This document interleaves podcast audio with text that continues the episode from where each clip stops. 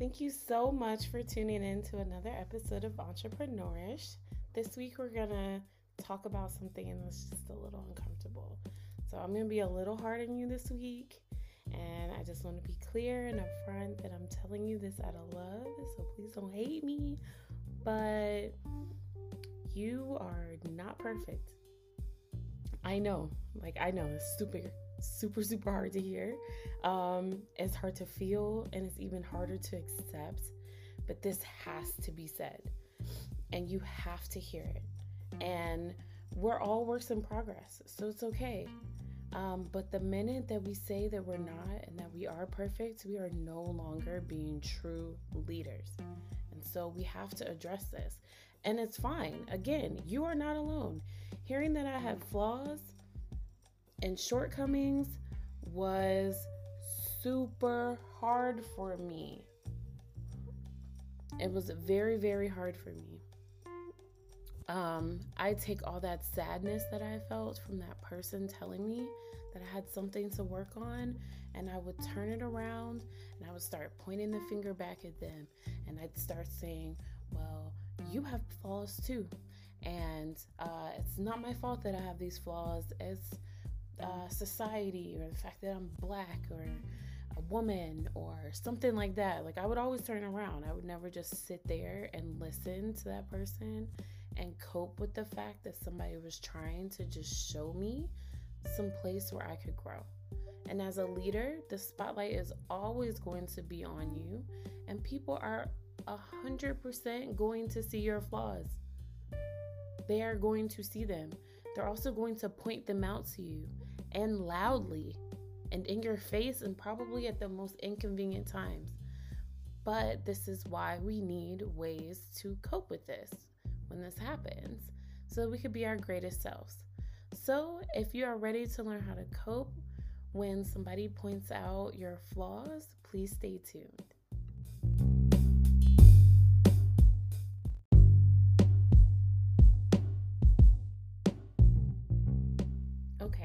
So today we are going to start with the story. Um, this is a true story, but when I graduated from college, my second job was interning at this elementary school fundraiser startup. I worked under the director of leadership and I was a content creator. It was honestly the coolest job ever to have at 21. Um, I rode a scooter through my office.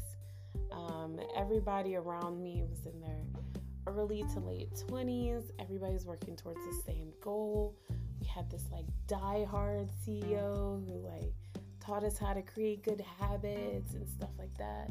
It was a great experience to have, especially at that age. And my like core job of my internship was to teach the other 20 somethings how to become a leader. Um, and honestly, it taught me that I didn't know shit about being a leader. So they discovered that pretty quickly and first gave me like this list of books. So after reading 20 or so books on leadership, um, it was time for me to design classes for the new hires to take during their training to help them become a leader. Here's what I learned basically, leaders lead by example, empower their team, and we're always learning. So, okay, I tried it. Um, I started working out because, first of all, not a single person at the entire company was overweight at all. And here I was with all of my thickness in this office. so I lost, I started losing weight. Um, I started dressing like somebody I wanted to be because even though it was a laid back office and rode scooters and stuff like that, everyone dressed fairly well as if they were about to go meet a client. And this was something that really resonated with me and something I took on. And then I read all the time and I asked questions to anybody who would answer them. Um, because I realized that the people who were getting ahead were the people who asked the most questions, volunteered for the most things, read the most books in their in their free time. So I did this. After nine months of improving myself, I go into my office to meet with my boss thinking um, I'm going to hear some really great news, and I find out that they are not going to take me full time. Um, this was a year long internship, and after nine months of thinking I was really, really improving, um, they told me I was not getting the job. Um, they said that I was doing well, but that another team member was just outperforming me. It was this really young white guy who was honestly the kindest person in the entire world. And he had he was the top salesman in his department before he moved to the home office. And my boss just loved him. My boss even made sure that I shared an office with him so I could learn from him and kind of catch up. But I just still did not make the cut. When I say I cried for a month, I really mean it. Like I I cried for a month. Um, I blamed everything on the fact that I was too poor to buy the clothes that they had, or I wasn't white enough to re- represent the company, or I wasn't fit enough to represent the company, or I just didn't fit in, or these people just really couldn't see how great of a person I was. They were gonna miss out on the biggest talent that they had ever seen, and basically anything else that I could come up with. But I never, like, ever, ever, and honestly, looking back on this, this is crazy, but I never really asked them why I didn't get the job.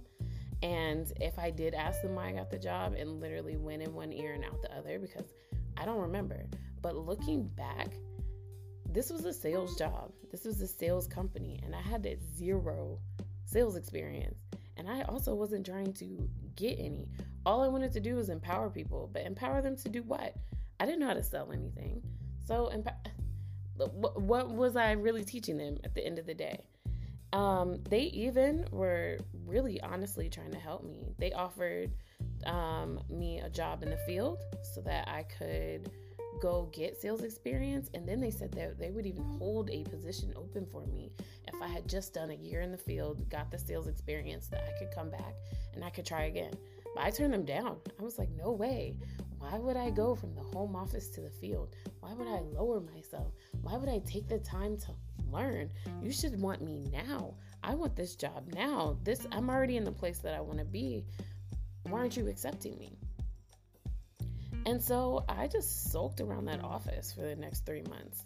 Like, I literally complained to every single person who would sit down and listen for a second. I didn't do anything else in my job. I started coming in late. And I also didn't do anything after the internship was done. I didn't get anybody's number. I barely said goodbye. I didn't go to the after parties. Um, I didn't even find these people on LinkedIn. I just walked away because I really just couldn't believe that they said that I needed to improve. How dare they? How dare they say I needed to improve? And um, I just kind of want to ask you guys how many of you guys have been in this situation or something similar where somebody is really lovingly reaching out to you and saying that there's some things that you could change and you just can't believe that they would even say that to you, that they would even point out that flaw that you have. We've all done it. And if you're sitting there and you're saying that you haven't, call a good friend or call a family member, and I'm sure they will tell you a million times that you've done this and also tell you that you're still doing it. Okay? This is something we all do. So, how do we improve or even get our ears open to constructive criticism? Well, first, we have to look in the mirror. Um, for me, it started with journaling. And like I said in my first episode of this season of Entrepreneurish, writing down my thoughts, feelings, and actions really showed me who I truly was. And in doing this, I was able to improve and show myself, like, hey, there are actually places where you could improve in your life. And shining that light on myself kind of helped me realize that, okay, people might have some valid things to say about me. Okay. I I, I have flaws. um, and second, um, the next thing that I did is I started to pay attention to all the hardships that kept coming up in my life. Um, so do the same thing. If you can't keep a job, if you can't stay faithful in your relationship, or if you just can't get a promotion no matter where you go, if you literally cannot sell a damn thing, and that's me, y'all, I have the hardest time selling me or products to other people still to this day because I never learned how to sell. um, these are the areas that God is really trying to tell you that you need to grow in. And He's bringing you all these situations to give you an opportunity to learn that. And so He's going to keep throwing this at you. He's not going to stop until you learn. I promise you, you will lose every single freaking job till you sit down and you figure out why you lose every single freaking job. You are going to cheat in every single relationship until you realize why you cheat in every single relationship. If you can't sell something, you're going to continue to not sell something for eight years until you figure out why you can't sell anything. This is what you're going to do because you this is something where you need to grow in order to achieve your dreams and you need to conquer this. So if you're feeling deja vu at any point in time, pause. Just simply pause and ask yourself, what did I do last time that I was in the situation? Like, seriously, go, oh man, last time I got fired, what happened? And just sit on that. And then I'm going to challenge you to do something crazy. Do the complete opposite. If the last time you quit because somebody told you that you needed to improve in an area, how about you stay and you improve in that area and see what comes of that? If you're a cheater, I'm just using this example, but yeah, if you're a cheater, then try not cheating. I mean, I mean honestly, it sounds like, oh, okay, what a crazy concept, but honestly, you haven't tried it yet because you're still doing it and you're experiencing this deja vu. So, how about you sit there and you try? Doing the complete opposite is going to help you push through and see what happens if you take that route that you never took before. And then, third, find the word or feeling that comes every time this situation happens and make it your trigger word or feeling. So, for me, the word is later. This is my trigger word. I'll learn how to do sales later. Um, I'll get to that project later. I'll post my podcast later. I'll listen to that book later. Um, later literally means nothing. it's literally a word that I use to get out of something. It's my loophole because whether I do it in five minutes or in 30 years, I did it later.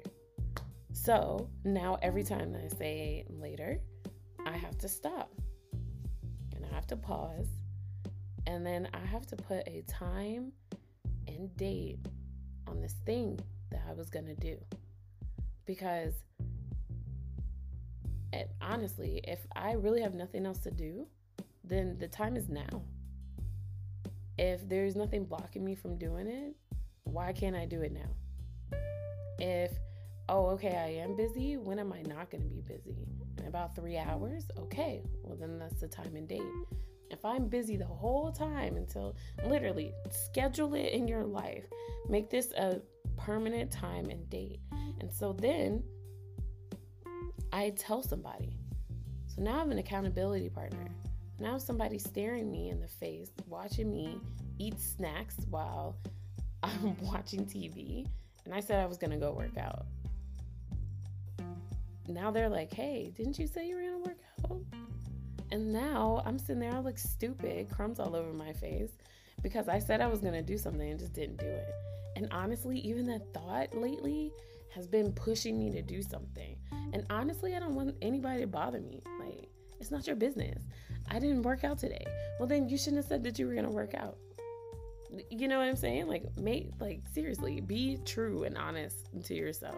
And if you did say you were gonna work out because you know it's gonna be something that is good for you, then you need to do it. Why are you not doing the thing that you know that you should be doing at this time? So, honestly, that doing it and having proof that I've already done it cuts that whole embarrassing anxiety feeling that I can't stand. And then I can confidently stand there and say, Yes, I did do it. Here's my proof.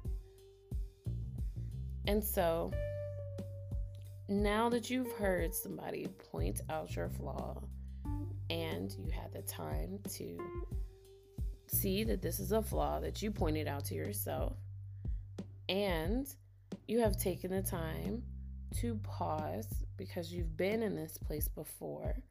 You've seen this problem pop up a few times in your life.